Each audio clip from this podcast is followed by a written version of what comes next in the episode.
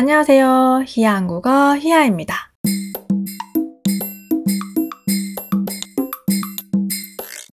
여러분, 짜장면과 짬뽕 먹어본 적 있으세요? 짜장면하고 짬뽕은 한국 사람들이 정말 좋아하는 음식인데요.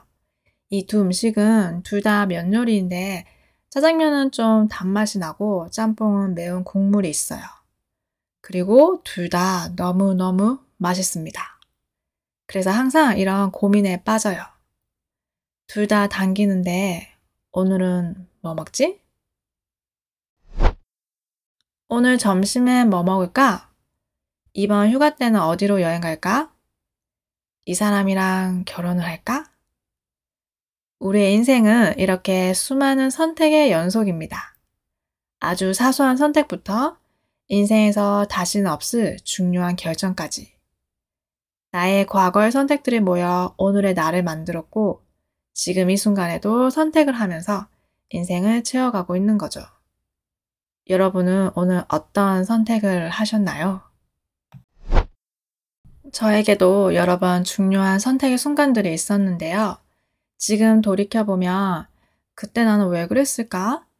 후회가 되는 선택도 있고 다시 그 선택의 순간으로 돌아가더라도 똑같은 결정을 했을 그런 선택의 순간도 있어요. 제 인생 최고의 선택을 꼽자면 제가 지금은 한국어를 가르치는 일을 하고 있는데요. 사실 이 일을 하기 전에는 은행에서 근무를 한 적이 있어요. 2년이 조금 안 되게 근무했었는데 사실 저는 그 시간이 많이 답답했어요. 뭔가 발전하진 않고 우물한 개구리가 된 느낌? 그래서 망설임 없이 과감하게 선택했습니다. 퇴사하기로. 그렇게 퇴사를 하고 스페인으로 떠났어요. 그게 제 인생 최고의 선택이었어요. 사실 한국에서는 근무 환경이나 복지, 연봉 등을 고려했을 때 은행에서 일하는 게 꽤 괜찮거든요. 그래서 제가 퇴사한다고 했을 때 제 주변의 대부분의 사람들은 반대를 했어요. 특히 당시에 제가 20대 후반이라서 사람들의 반응이 지금 이 나이에 퇴사를 한다고? 돈 벌어야지. 스페인에 가서 뭐 먹고 살 거야? 심지어 어떤 분은 아, 지금 나이 때는 결혼을 해야지 퇴사가 아니고 아휴, 지금 생각해도 한숨이 나오네요. 아무튼 이렇게 모든 사람들이 반대를 하는데도 다행히도 저희 부모님은 저의 선택을 존중해 주셨어요. 그래서 그렇게 저는 은행을 그만두고 스페인으로 떠났습니다. 스페인에서의 생활은 제 인생의 터닝 포인트라고 할 정도로 많은 변화를 가져왔는데요. 단순히 새로운 문화를 경험하는 것 그 이상으로 2년 정도 혼자 타지 생활을 하면서 좀 더 능동적인 삶의 태도를 배울 수 있었어요. 제 자신에 대한 확신을 가지고 제 행복을 우선시하는 삶. 덕분에 제 삶의 가치관도 많이 바뀌었고요. 그리고 가장 중요한 거. 바르셀로나에서 한국어를 배우는 친구들을 만난 적이 있는데요. 그때를 계기로 한국어 선생님이라는 직업에 대해 진지하게 고민을 하기 시작했어요. 덕분에 지금은 아주 만족하면서 일을 하고 있습니다. 아마 그때 제가 스페인에 가지 않았다면 지금의 저는 없었을 거예요. 퇴사를 하고 스페인에 가기로 한 그 선택. 그 선택을 지금까지 한 번도 후회한 적이 없고 앞으로도 절대 후회하지 않을 거예요. 우리는 선택의 연속인 삶을 살고 있는데요. 우리의 삶에서 선택은 피할 수 없는 거죠. 그리고 사실 우리가 항상 최고의 선택만을 하는 것도 아니에요. 잘못된 선택을 하고 후회를 하기도 합니다. 그렇지만 선택에 대한 후회보다는 반성을 하고 선택하지 않은 삶에 대한 아쉬움보다는 제 선택이 가져온 현재 감사하며 살아가려고 합니다. 오늘의 단어입니다. 1번, 당기다. 원래 당기다의 사전적 의미는 어떤 물건을 손으로 잡고 힘있게 내가 있는 쪽으로 가까이 가지고 오는 거예요. 줄다리기를 하는 것처럼요. 그리고 이 동사는 보통 음식이랑 같이 많이 쓰이는데요. 예를 들어서 오늘은 피자가 당겨요 라고 할 때 그 의미를 상상해 보면 피자가 여러분을 당기는 거예요. 그럼 여러분은 점점 그 피자 쪽으로 가까이 가게 되겠죠? 그래서 어떤 음식이 당기다 라고 하면 그 음식이 너무너무 먹고 싶다는 의미가 돼요. 아까 제가 짜장면과 짬뽕 이야기를 했는데요. 그때 저는 둘 다 너무 먹고 싶었어요. 그래서 둘 다 당기는데 오늘은 뭐 먹지? 이렇게 얘기를 할 수 있어요. 그리고 하나 더.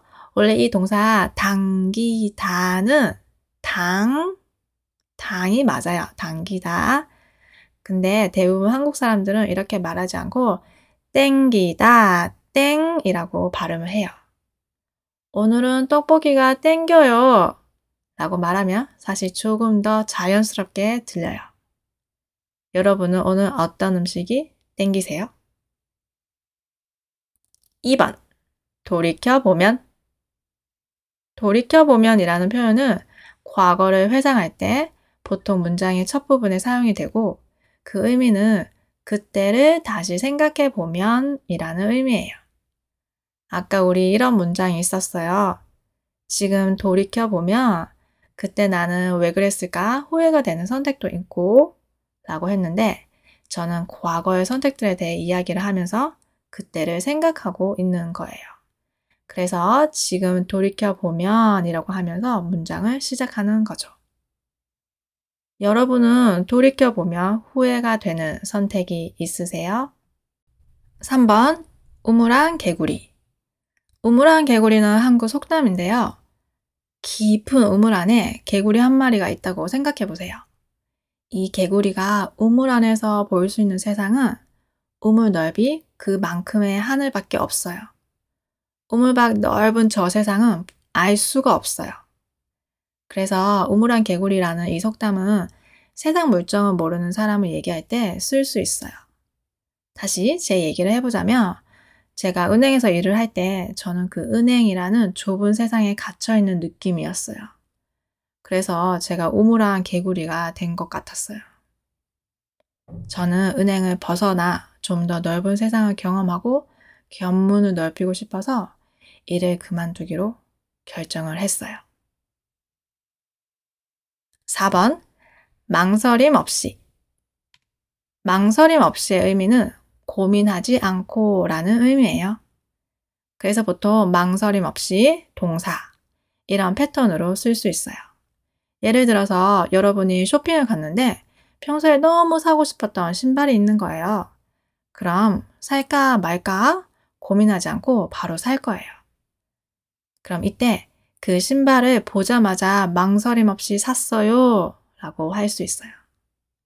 그리고 저의 경우는 우물안 개구리가 되지 않기 위해서 망설임 없이 퇴사하기로 결정했어요. 혹시 여러분도 망설임 없이 어떤 결정을 한 적이 있으세요? 5번. 아썼다면. 이 표현은 과거의 상황을 반대로 가정할 때 쓸 수 있어요. 예를 들어서 저는 퇴사를 하고 스페인에 갔다 왔어요. 이건 과거의 사실이에요. 근데 이제 이 과거와 반대되는 상황에 대해서 생각을 해보고 이야기하고 싶어요. 그럼 과거의 반대 상황인 스페인에 가지 않았어요. 하고 왔었다면을 합치면 돼요. 그래서 스페인에 가지 않았다면 이라고 할 수 있어요. 또 다른 예로 어제 비가 왔어요. 근데 어제 비가 오지 않았다고 생각해 보면 어떻게 얘기할 수 있을까요? 문장 한번 만들어 볼까요? 맞아요. 어제 비가 오지 않았다면 이라고 하면 돼요. 그래서 이 표현은 하나의 패턴으로 동사 왔었다면 동사 아썼을 거예요 라고 쓸 수 있어요. 아마 여러분이 한국어 공부를 시작하지 않았다면 이렇게 제 팟캐스트를 듣지 않았을 거예요. 오늘은 우리 인생의 일부분인 선택에 대해서 얘기를 해봤는데요. 여러분 인생의 최고의 선택은 무엇인가요? 근데 여러분 그거 아세요? 여러분은 오늘 이미 최고의 선택을 하셨어요. 왜냐면 지금 히야 한국어 제 팟캐스트를 듣고 있으니까요. 오늘 에피소드가 좋았다면 좋아요, 구독, 팔로우 꼭 해주시고요. 그리고 오늘 배운 단어와 표현들도 복습하는 거 잊지 마세요. 오늘도 들어주셔서 감사합니다. 그럼 다음에 또 봐요. 안녕.